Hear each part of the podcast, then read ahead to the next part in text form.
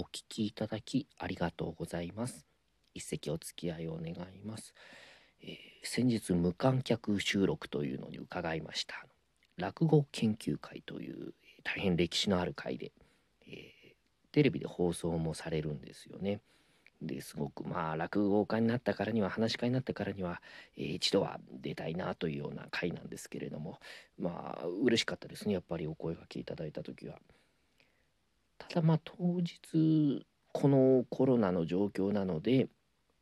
お客様を入れないでやりますということになっちゃったんですよね。まあしょうがないですよ。えー、ただまあ、うん、モチベーションどうしようかっていうのがあのテレビで放送全員はされないんですあの2つ目僕の1位だとテレビでの放送はないんですよだから当日まあこの目の肥えたお客様の前で頑張るっていうそのお客様もいないですよね。放送もないあの聞くお客さんもいない。私って何って感じなんだったんですけど聞いたらあの、えー、年間会員さんに、えー、配る DVD に収録しますということであ分かりましたってよし頑張りますっていうんで行ったんですよね、えー、国立劇場の小劇場、えー、文楽やなんかのよくやってますけど、えー、600席。もう小劇場じゃないと思うんですけれど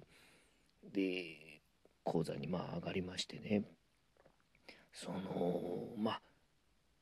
600席誰もいないんですよね。おおって思って。でまあ無観客の収録のコツっていうのが僕も、えー、自分で体験したりいろんな先輩に話聞いたりして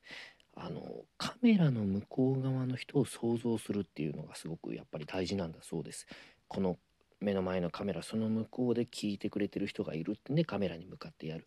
それでだいぶ違うんだそうですよ。で客席見たらですねあのカメラもないんですよね。すごく遠くのあの壁のなんか黒いガラスの向こうにあるらしいんですけど見えないんですよカメラが。でスタッフの方が30人ぐらいいるんですけどその方たちも皆さんあの舞台袖といいますか横で聞いてるんですよね。で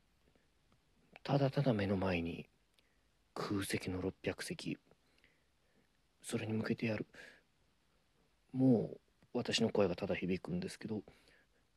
虚無ですよねそれは。と言いますかあのもうあれですねその600席の空席を見もう間違えてきた人になってました。